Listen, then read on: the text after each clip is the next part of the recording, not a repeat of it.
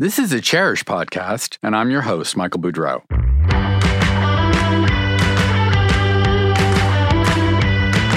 I'll be taking you for an inside look behind the glamorous facade of the interior design industry. At a time when every aspect of the business, from sourcing to trends to marketing to dealing with clients, is undergoing rapid change. Never underestimate the power of television, and its impact on design has been huge. Whether you like it or not, there is no denying that TV and streaming services are full of hours of home makeover shows, design competitions, home improvement and organization shows, and renovations large and small. Designers understand the power of good design to improve lives, but does television? How much reality is there in reality TV? What does appearing on TV do for a designer's career? And now that there is beginning to be a bit of a backlash against the producers of some design shows, is doing television something that designers should still consider? I am fortunate to have with me three designers who have experienced firsthand the benefits and some of the drawbacks of appearing on television and understand the kind of impact it can have on your career. First is Thom Filicia, one of the most beloved figures in the American design industry. Thom was already successful when Bravo's Queer Eye for the Straight Guy debuted in 2003. It won an Emmy after its first year, and over its four year run, his tailored yet witty rooms amassed millions of fans. Thom also designs collections of furniture, rugs, hardware, wall coverings, and artworks, and is the author of two books that survey his interiors and his own lakeside house in upstate New York. Welcome, Thom. Hey, Michael. Happy to be here. We also have Lauren Liess, a designer in Great Falls, Virginia, who, with her husband David, is the star of the HGTV show Best House on the Block. Her rooms merge rustic or beachy elements with clean line contemporary designs to create welcome, natural, and serene environments, even if, like her, you have five children and three dogs. She is also a blogger, produces a series of shorts called Homework for IGTV, and is the author of three books. Hello, Lauren. Hi, thanks for having me. Thank you. I am pleased to have with us LA based designer Breegan Jane. Breegan appears on the latest reboot of Extreme Makeover Home Edition and is the star of the new show, The House My Wedding Bought, both on HGTV. And she's also been featured on the Food Network. The homes she designs feature a charming mix of contemporary and vintage pieces with plenty of mom approved luxury. She's the mother of two sons and is the author of a children's book, Carby. Welcome, Breegan. Hello. Thank you for having me. So, Thom, I'd like to ask you first, because I think you were the first one to be on TV of this group anyway. And, you know, Queer Eye came out in 2003. It was sort of the early stages of a lot of design on TV. And I'd love to know how you got involved. How did they find you? Well, I know when we say 2003 in television, it almost seems like it could have been in black and white.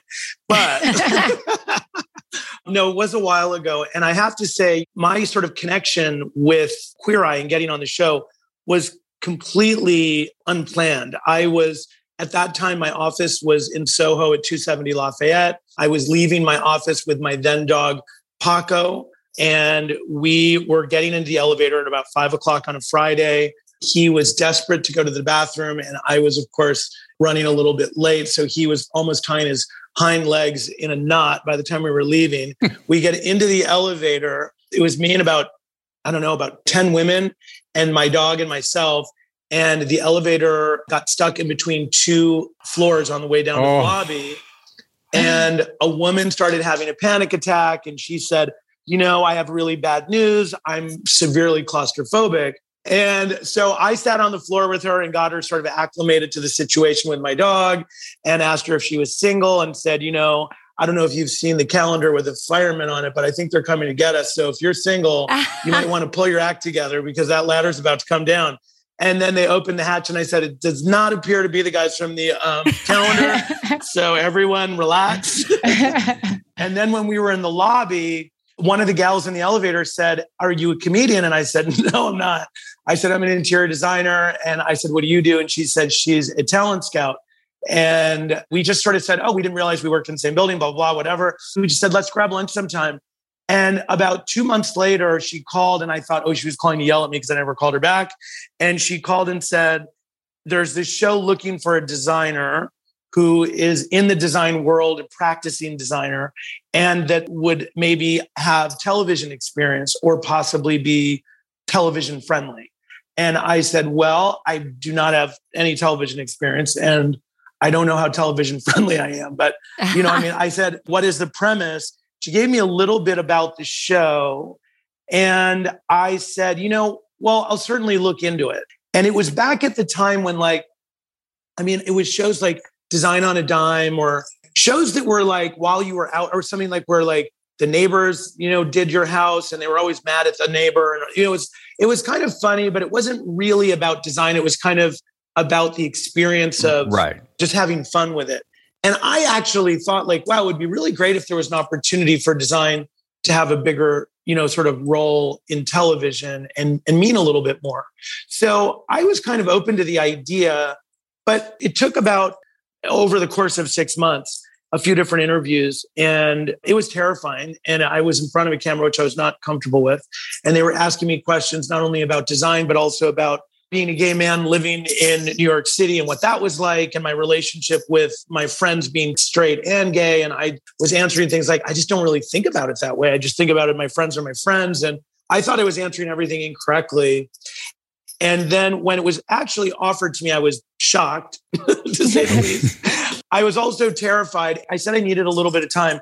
And I reached out to like people that I worked for, like a David Kleinberg and Jeffrey Bilhuber and Ellen Tanksley. I reached out to all these people that I'd worked for and worked with. And I asked my brother, who's in advertising, who lived in New York, and I talked to my dad, who my mom had just passed away the year before, and asked him what he thought. And I would say across the board, except for my brother, everybody was like, You're going to ruin your career. It's not going to be great. I wouldn't do it. It sounds like a real mm-hmm. sort of tragic idea. It's kind of what I got from almost everybody. Wow. The thing was, is that I don't disagree with what the advice was from a lot of people, because based on what was going on in television at that time, I think that it was a bit of a risk. And at that time, I think it was really hard the idea of like being on television, I think discredited a lot of designers because a lot of designers that were on television at that time were simply hosts who used to be a model or something. Right. You were a serious designer running a business. Yeah. Right. And so that was kind of where I started out. And I thought to myself, I'm never going to be asked to do this again. And people seem to be asking me maybe once a month or every other month to sort of look at a potential design project. So I thought, if this once in a lifetime opportunity were to come along, to like an artist who is a fine artist to work in a new medium. Like if you were working in bronze and all of a sudden it was the 70s and people were like, would you want to work in acrylic? And we have this opportunity for you to learn all about it. I just feel like as an artist, you would never say no to that. So I thought to myself, as a creative person, I always felt, you know, I'd worked at Parish-Hadley, I worked with Robert Metzger, I worked at Jeffrey Bilhuber, and I love design, but I always felt that there was this kind of you know, it was the art gallery experience where you walk in and people just kind of look at you and wonder why you're there. right. Very snooty. Yeah. I used to joke about the guys who wore navy blazers with yeah. brass buttons. That was yeah, the designer. In a construction project. You know what I mean? They're there in a construction meeting in like, you know, Belgian loafers. And you're just like, right. what is going on? right. So the thing is, is that I always thought like it would be so great if interior design really became a little bit more like approachable and just more dynamic at that level. And it just felt more like the way we wanted to live. And it felt the industry beyond just hopefully making pretty rooms or houses or projects. I thought this is the opportunity to do that. And I thought if it totally screws up my career, I'll be a ski instructor in Aspen for a few years and then someone will ask me to do something. And I had no idea the power of television. I didn't understand that at that time because it wasn't my background. I didn't really study it. I just saw television as a form of entertainment and information, really. And so I never really thought about the business side of it. It did open up a lot of great opportunities. It made a lot of things that used to be more fluid, a, lot more difficult for me, but I was up for the challenge. Right. Now, Lauren, Clearly, by the time you got involved, there was a lot more design on TV. The situation was very different. But how did it come about for you? Was it something you aspired to? You know, no, it was the money. Uh, I would love to say it was like some cute, sweet story where we were discovered. no, it was one of those things where I'd been blogging for a while, sharing photos and snippets of my design work and family life for years, and would get emails from producers, Hey, do you want to do a show? And I was always like, no, no interest in TV. But then I wrote my first book and I was watching it, you know, on the, the little Amazon list, you can kind of, it's ranked like where your book is. And so I'm like, okay, it was like at number one in the first week. And then Ellen's design book came in and it was like, womp. well, but then like Reese Witherspoon's came in and then Emily Henderson's came in. I just kind of watched, I was like, oh man, I'm like, it's TV is where it's at. And I was like, I loved writing the book so much. I love the process of, I learned through writing and just sharing it teaches, but it really gets my ideas solidified. That book, I basically spent everything I made on the photography and was like, well, there went that money. So I couldn't justify writing at that point. I was like, I want to write more books. I have more that I'd like to talk about, but it's such an opportunity cost to give up work for the months it takes to write, to shoot, all the money to photograph. And so I said to my literary agent who had just moved out to LA at the time, I was like, you know what? The next time someone reaches out, we'll just see where it takes us because I would love to write more books and also wanted product lines and was, you know, as a designer, we know we're kind of on that hamster wheel. We can only do so many projects. We can only make so much for our time. I think I had three kids or maybe four kids at the time. I was like, I need to somehow get some mailbox money in from other avenues, keep designing, but eventually be able to kind of slow down, get my hours back. So someone reached out the next week and we happened to be in LA for work and we met with them and they were the production company, hit it off. And at the time, I think we were selling one of our houses. We do a lot of selling houses and moving. We kind of flip our own houses unintentionally. And so they sent out a crew and shot it and I sent it to HGTV and then they did the, I guess, what is it at that point? I think it's sizzle reel and then pilot and then the season. So it was just, it was one of those things where we were kind of like, let's just get on this ride, see where it takes us, and kind of try to have fun with it. Great. And Breegan, how about you? How did you get started? Well, I saw guys like Thom Filicia in 2003 and what they were doing. And seriously, your work in design at the time was so groundbreaking that I think for anyone who is in this industry who wanted to do more, you and that show were a prime example of how you could do that. Well, thank you. That's so awesome to say and I had worked really hard to have a recognizable design career. I mean, my business at the time was doing really well in Santa Monica, single mom. I've got two boys at home, and I had been working on my website. I'd like been going to the gym. I'd been getting everything together to be TV ready but I always thought that it would be years down the road. I thought I would have to get an agent first. I thought that there were all these other things, but I kept constantly positioning myself, my company, and my work into a place where TV could be an option. And so I literally got a phone call. We're casting for Extreme Makeover Home Edition. And I thought, well, how nice to be called like how nice to be called. And i i swore yeah. that's where it was going to end. And my assistant was in the room at the time. She was like you've got this. This is your show. And i was like i don't think so. And in the TV world, you go through rounds, just like Thom talked about, and interviews. And each round, I'm like, so nice to be called, so nice to be offered, so nice to be thought of. Don't you think every answer, I, I, felt like everything I said was completely not what they wanted to hear. Yes. And sometimes I was like, I'm not even sure it made sense. Hi, everybody. Thanks for tuning in. I hope you're enjoying our podcast. My name is Anna Brockway, and I'm the co founder and president of Chairish. If you're a designer who's struggling with long lead times from suppliers and increasingly impatient clients, now is the time to shop with us. Our vintage antique and one of a kind inventory is ready to ship right now. To learn more, visit chairish.com. That's C H A I R I S H.com. And now back to the show. Clearly, TV is great for brand building, which is a lot of what we're talking about. And Thom, I mean, do you think that without Queer Eye, you would still have reached that point where you would be doing rugs and hardware and all that? Yeah, that's a great question. And let me just tell you so, when I was starting back in 2003, every season, I thought, well, this will be our last season. You know, we did, I think, four seasons or four years.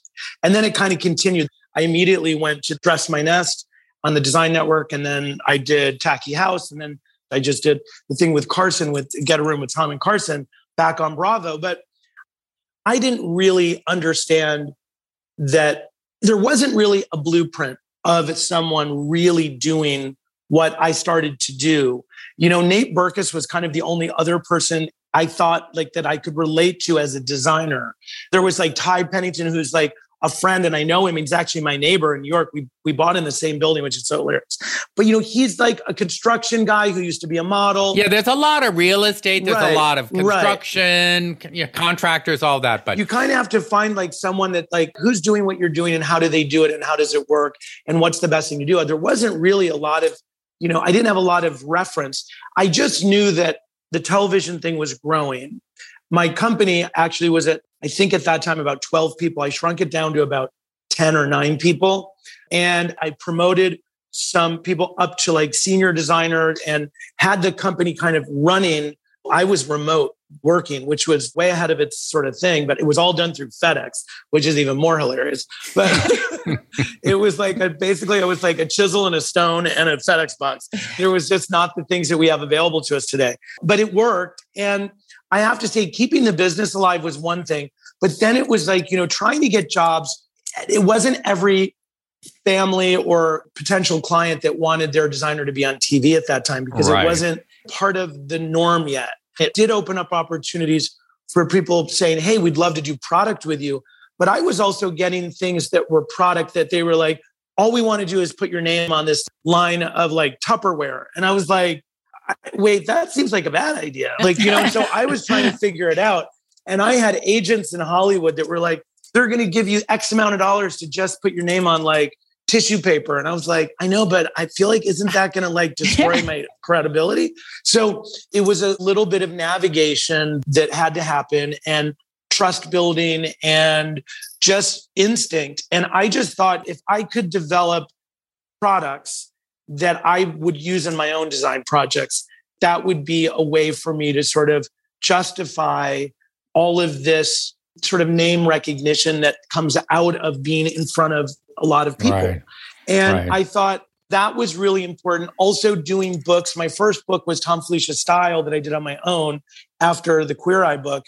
And I did that to basically explain to people A, that I'm a trained designer, but also sort of my lineage of working with real design firms and doing real design projects because I didn't want to be typecast as sort of a television designer back in the day when that right. was not a good thing. It's different today. But I also wanted people in the design world to know that TV was a credible thing. So I talked about that. And I also wanted people in the world of television to understand that I was a real designer. And I wanted to maintain credibility and authenticity in both places.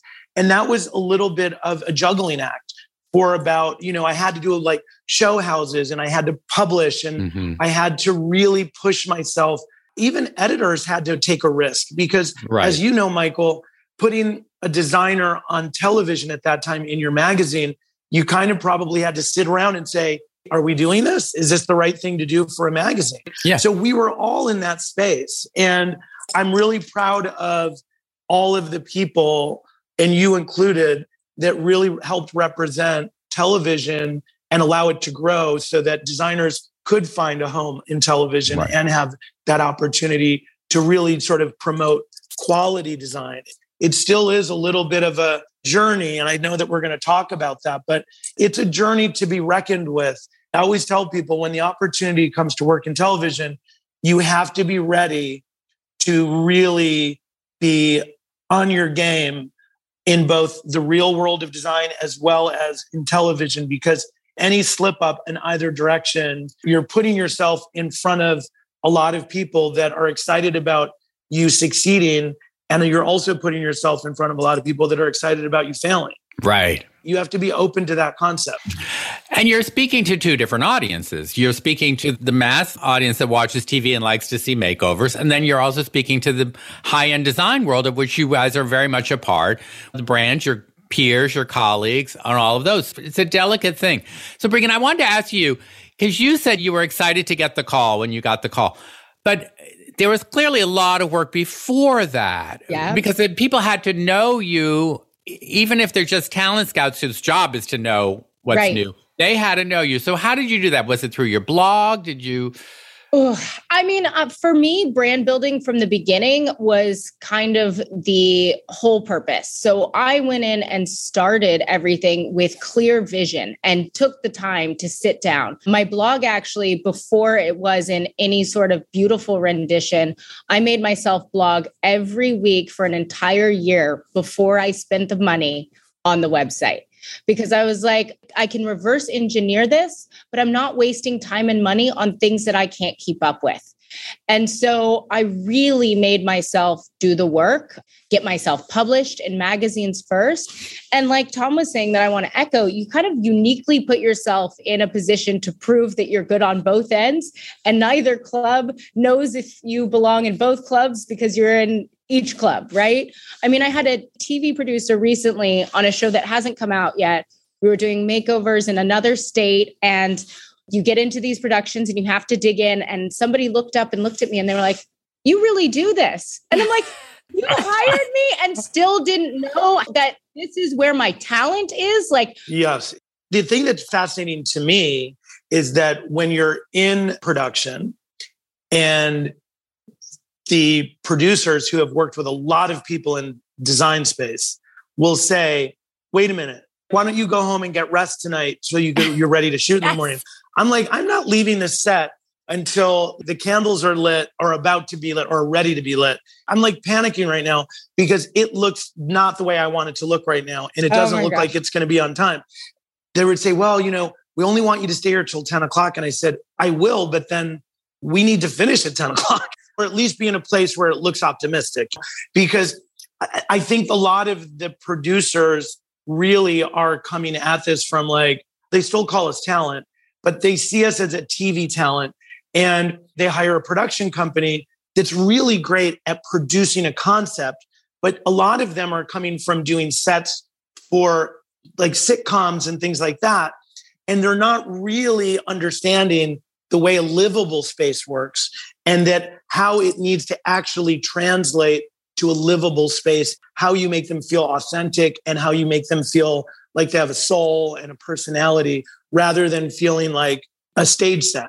It's not to say it's bad that they do what they're doing. They're amazingly talented. It's just that it's a different sensitivity. There's a nuance to sort of being an actual designer that designs for living and a designer who designs for making brick look real on camera. Right. right. It's uh, different disciplines. Yeah, we use real brick. Right. And I found, and you guys probably found too, you really need to protect the reputation that you've worked so hard for. I mean, and I get it because, you know, they're trying to do things on a budget in a certain time frame and all of that. And so you're constantly navigating, okay, how do I not make my clients all wish that they didn't work with me, but still make it hit this budget and this timeline? When our show started, they had hired another interior designer to do all the work.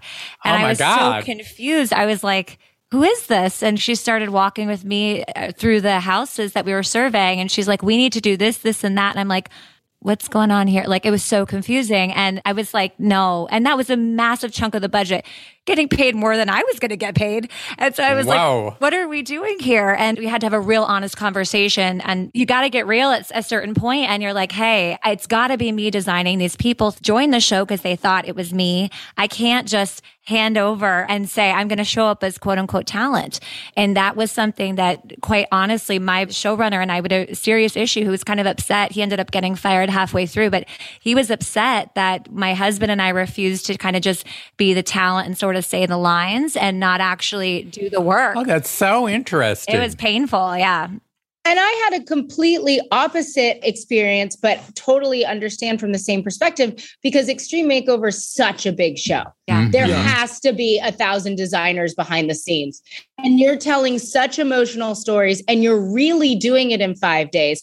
But I had this same challenge in almost feeling my imposter syndrome went off like so hardcore because there were so many people doing it. But on camera, I was the one owning all of it. TV wants to attach you to it. But that's where I was so lucky to be able to make design such a bigger conversation and really learn how to be talent. I can make anything look pretty. It's much harder to hold an emotional conversation on TV. you know what was interesting is that again going back to queer eye i think at that time again there really wasn't a blueprint for what we were doing and when we were doing it the producers we had no real experience in that space either so they asked me how we would build the art department that would then do what we needed to do and i said well basically I built it like a design office and I created sort of a lead designer who worked directly under me and was at every meeting with me and traveled with me all the time. And basically I would say, this is what I see. This is how we want to do it. And it was the same way that I set my office up in New York City, where I have a lead designer, they have a junior designer, they are supported by an architect. And then each project starts with three people and then it builds onto that depending on what it needs beyond that. So we would have, if we were doing three episodes at once, because we were shooting like 25 episodes, we did 101 episodes in four years. So it's like wow. we were on a gerbil wheel. So I had boards up and I had like a lead designer who worked with sort of a junior designer on each project. And I was kind of there sort of doing the design direction with that person. And I kind of built it really like a design office. And they allowed me to do that. And I always used that blueprint throughout all of the television shows that I worked on. And it's always served me really well because it allowed me to, first and foremost, have a really fabulous team that I loved working with we literally were in the trenches together. We were up late. When they were cut, like they would say, Oh, well, you know, they're not going to get overtime. I would like fight for them. I would go in and be like, they need to get overtime. They've been here for too long. Like, this is crazy. When they told us we needed to do something faster or cheaper, we literally sat down and figured out how to do it. We did. We were like, we're going to figure this out. We'll start with you, Lauren. Have you ever been asked to like change a design or heighten it or hype it? I know experts, anybody who's an expert in any field, but I'm sure these TV producers, oh, we know TV, we know what's going to work on TV as opposed to you. Has that ever happened to you? You know, no, they were really great with just letting me do my things. I really enjoyed that. And once we got it down and we involved our team and kind of did it our normal way, they mm-hmm. let us do it. What I guess there was sort of that going on was when we were picking the houses and, mm-hmm. you know, mm-hmm. they're picking the clients.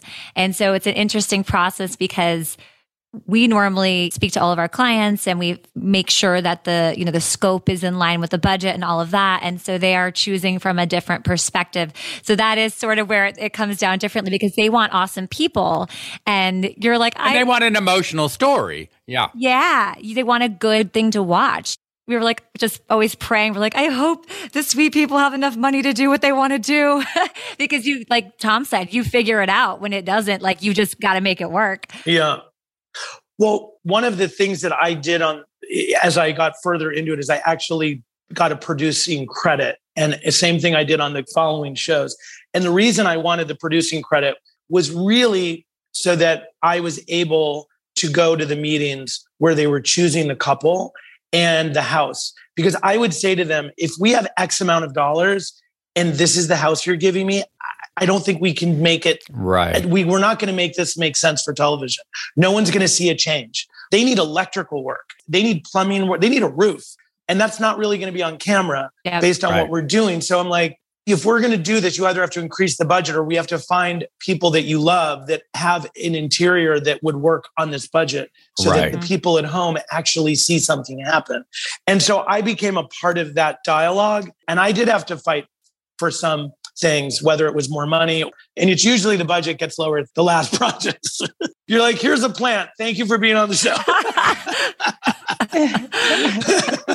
now, Breegan, talk about emotional storyline. Your new show is about yeah, it doesn't have much design in it, to be honest. I mean, it really goes back to the house my wedding bought. The focus is around helping young couples make their first time home decision, which I love to be able to do. And that's where I started in design. I bought my right. own, flipped it on my own with pregnant with my first kid. And if I could give other people those tips, those learning, then we can build you a beautiful house after that. But the first biggest point of purchase is that decision. And there's so much pressure on couples. Yeah. You know, you yeah. got mom, you got dad, you got oh, yeah. you got everybody and their opinions and how many you choose to put down. And that was a nice one to be able to really speak to them. And yeah, it was interesting. I wish I'd had you, Breegan, because we, our first, at like 23, my, my husband and my first townhouse was, we ended up living with my mom after that for like a year with a baby because it was oh such oh a mistake. God, really? Yeah. Wow. That's when I started my business. But yeah, it was a hot mess.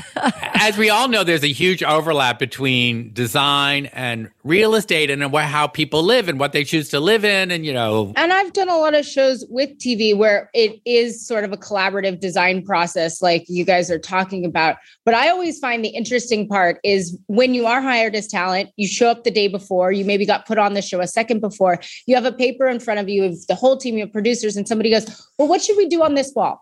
And you're like, uh, can I have five minutes? Like, because it is intimidating. I know we all have design processes, and there is this great thing where they do depend on you, but it's like at the beginning of your career, you know, you've got so many cameras, everybody, you don't want to answer incorrectly, and you're like, I don't know, do I say purple or blue? I haven't had yeah. time to download where we are and what we're doing just quite yet. So, I do think that they rely on us for our design talent and I appreciate it.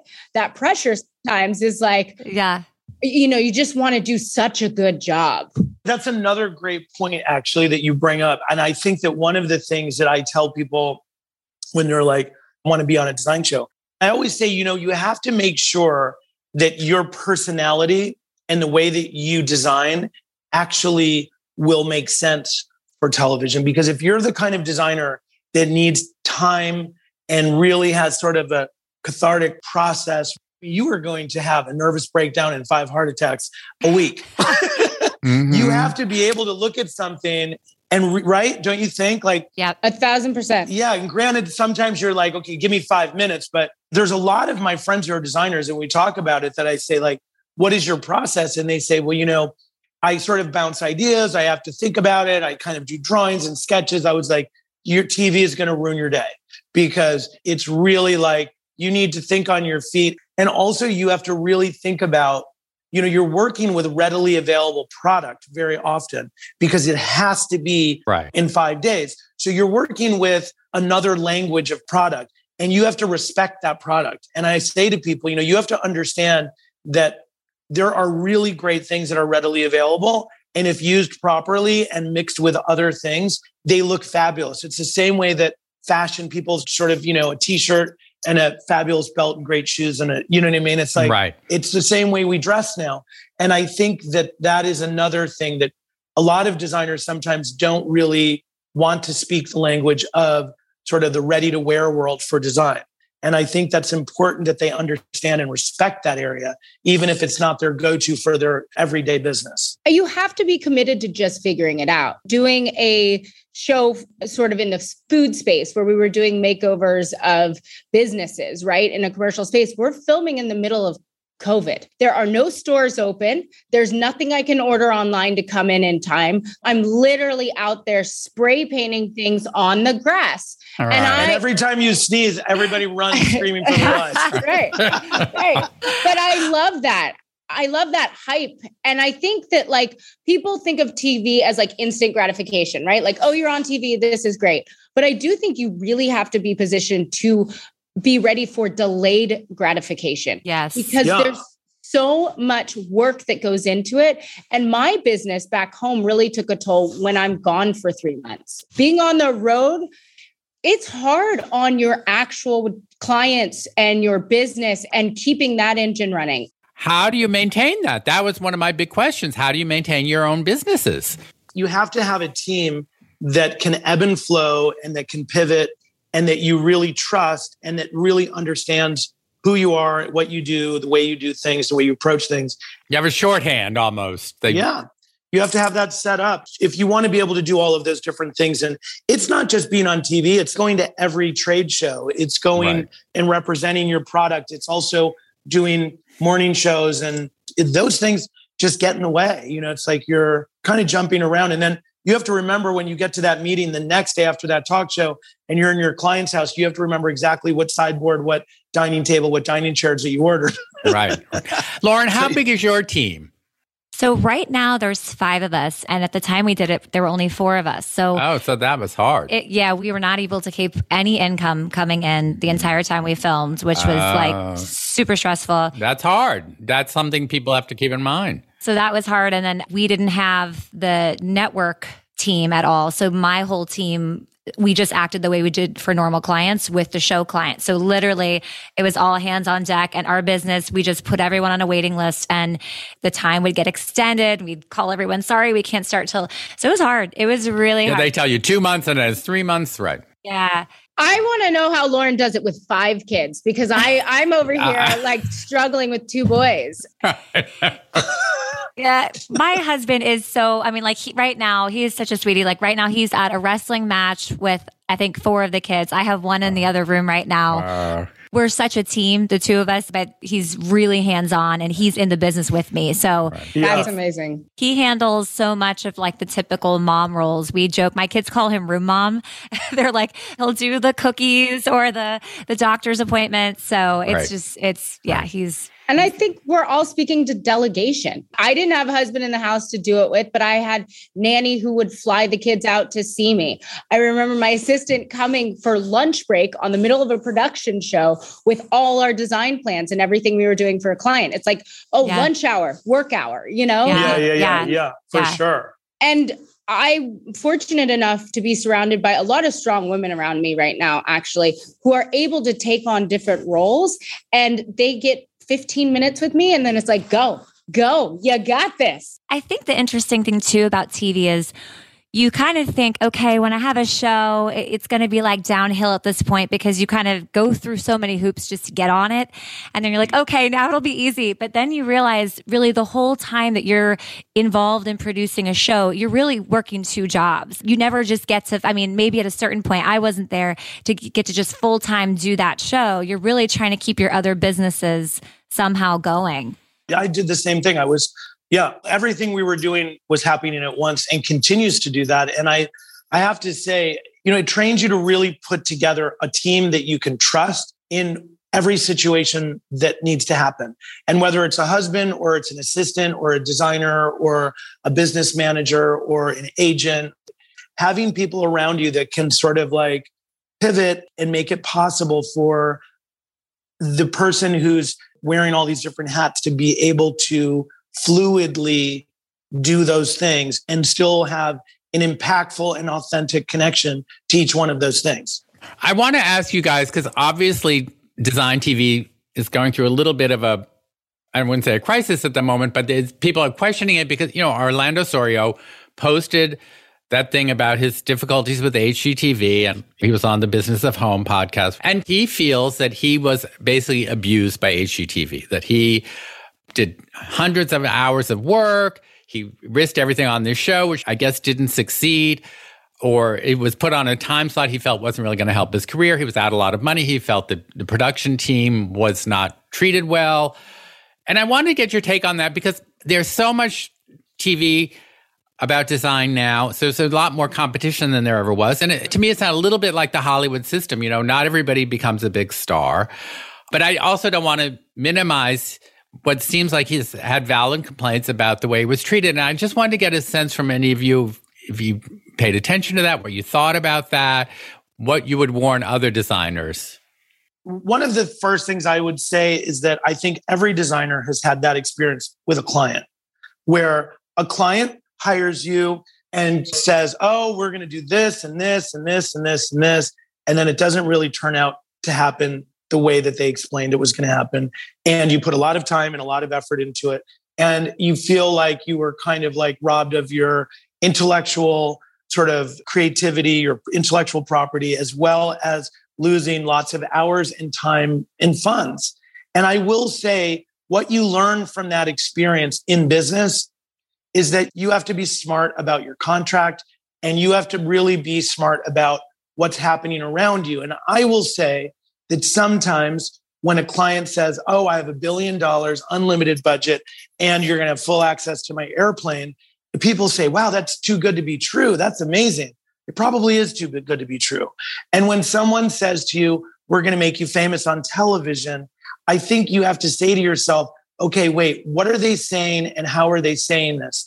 Because if someone says to you that they're going to do something really spectacular for you on television, I think it's also your responsibility as a business person and as a creative person to be smart about what you do and what you don't do. And understand that if you love design it should be about design first and foremost.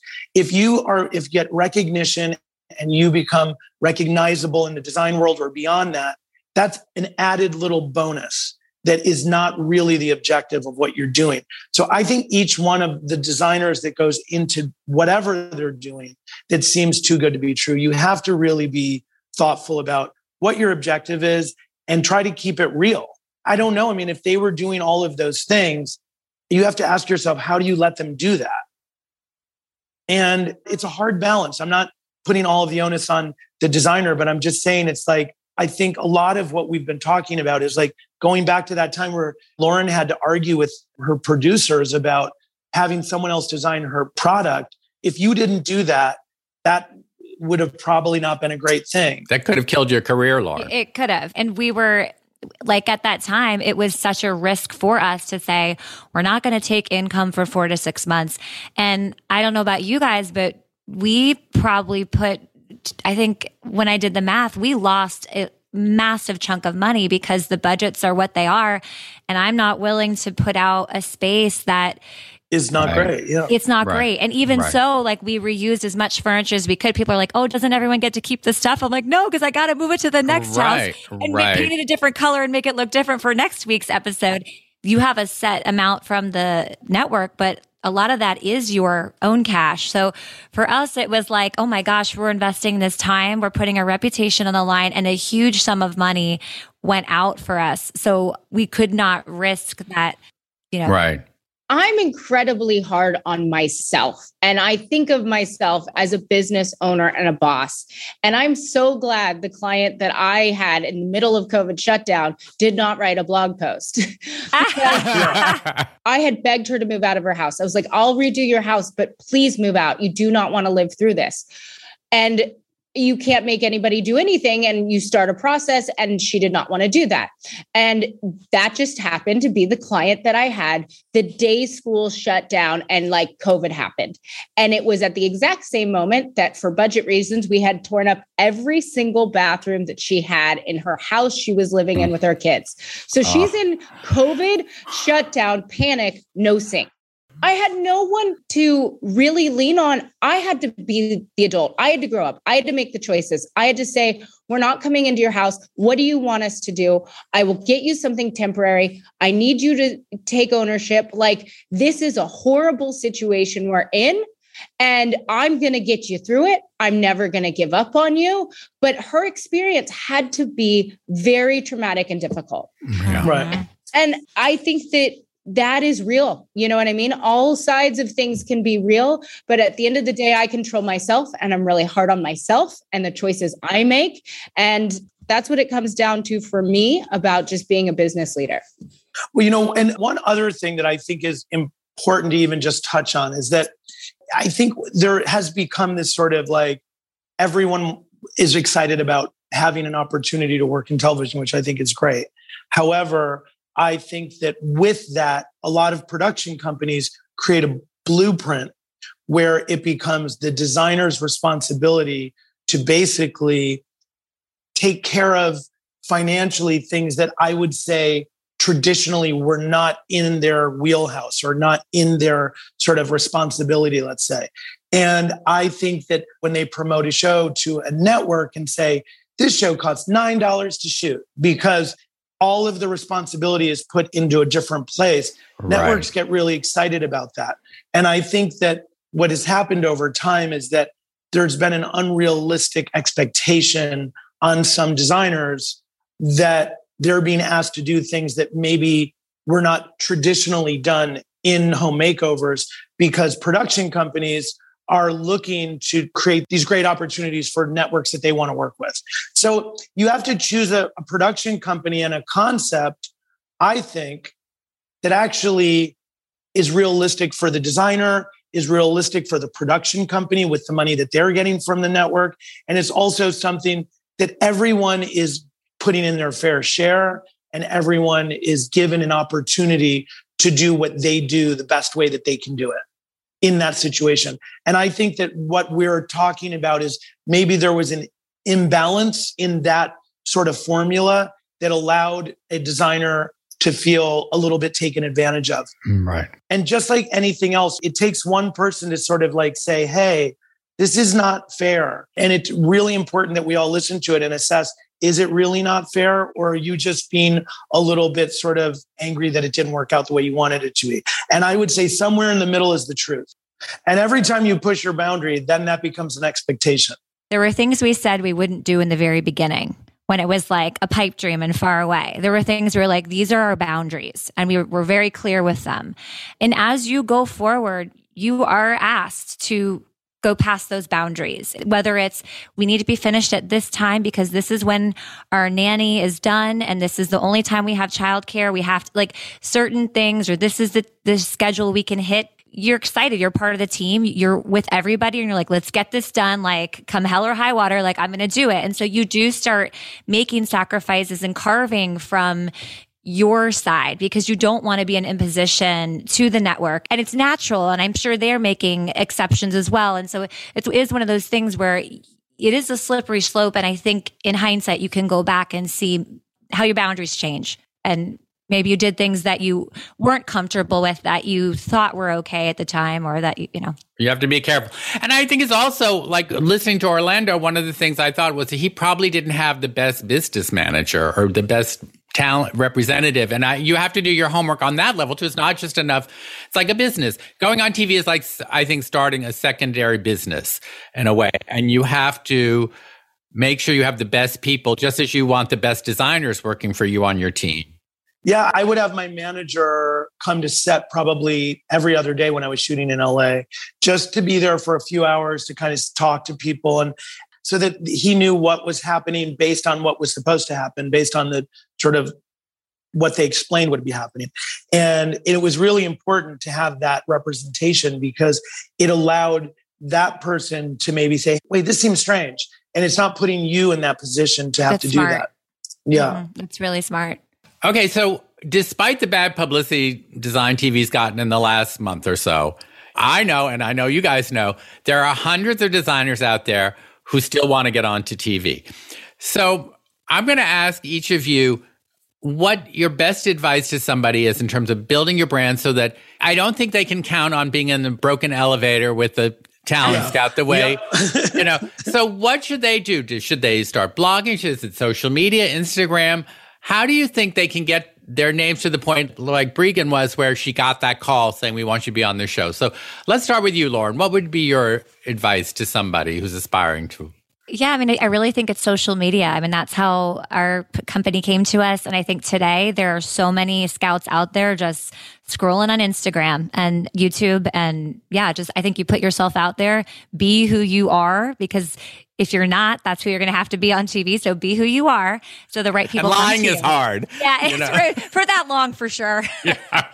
so yeah, just put you out there. Okay, and Breegan, what about you? I think that's the most obvious one, but also Google Analytics, SEO tagging, really diving into being available for people to find you at what you're good at. That's been a part of sort of building that from the back end. And I'm going to just say, be ready for delayed gratification and really think about if you book your dream show, are you ready to be out of town for six months? And what does that look like? And what can you prep into your life now that when that opportunity comes, it's not such a big, you know, life change that you've put things into place, people you can delegate on. It does take effort to grow. Yeah. First of all, I would say I echo both Lauren and Breegan on all of those sort of social media and all of those different outlets that sort of put you in front of the eyeballs that are interested in what you're doing and what you're good at. Really be yourself, like Lauren was saying, be authentic, be transparent, be interested, be interesting, bring a dialogue that is fun to be a part of, as well as informative and that is unpretentious and that is approachable. I think that's also very important. But I will say this it's a lot of fun. It is a great journey. design in general is a lot of fun and a great journey. Throwing a camera into it really adds another interesting layer to it. It's the same thing that I would say publish if you can. Enjoy the process of design, enjoy, love what you do, send that energy out into the world and be passionate about it, be inclusive, work with a diverse group of people, have young people around, just keep positive, great energy. And that momentum is infectious and people will want to see it in magazines. They will want you on a blog. They'll want you in all different forms of media as well as television because that kind of energy is infectious and it's exciting. If you really love design and you live and breathe it, people are going to want to understand more about what you think and why you're doing what you're doing. And you'll meet other people along the way that feel the same way. And it's really fun. That's what really all of this is about. It's about sharing ideas, sharing information, and kind of enjoying the process. And it's telling the story. That's what we do. So it's like whether it's a book, a post, a TV show, we are designers. We weave these stories throughout these homes. So it's like, what's your medium for doing that? And everyone, you know, has a different one. I think you got to ask yourself too. Do you love people? Because there'll be people yes. everywhere. There's producers, yeah. there's That's managers, a good point. They're climbing through your window. Do you love people? Are you okay with people up in your stuff all the time? Not being alone for a long time. Right. yeah, yeah, yeah, yeah, yeah. well, you guys are all amazingly talented, but you're also incredibly engaging people, which is, of course, why you do so well on TV. And it's why we wanted to have you on this Chairish podcast.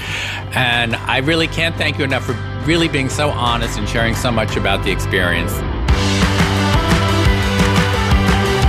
You've been listening to the Chairish podcast, brought to you, of course, by Chairish, which was recently voted by the readers of USA Today as the best place to shop online for furniture and home decor.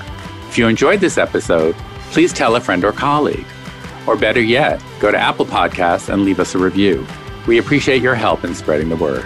And we would love your ideas for future episodes. Please email us at podcast at chairish.com. The Chairish podcast is produced by Britta Muller and engineered by Hanger Studios in New York. Until next time.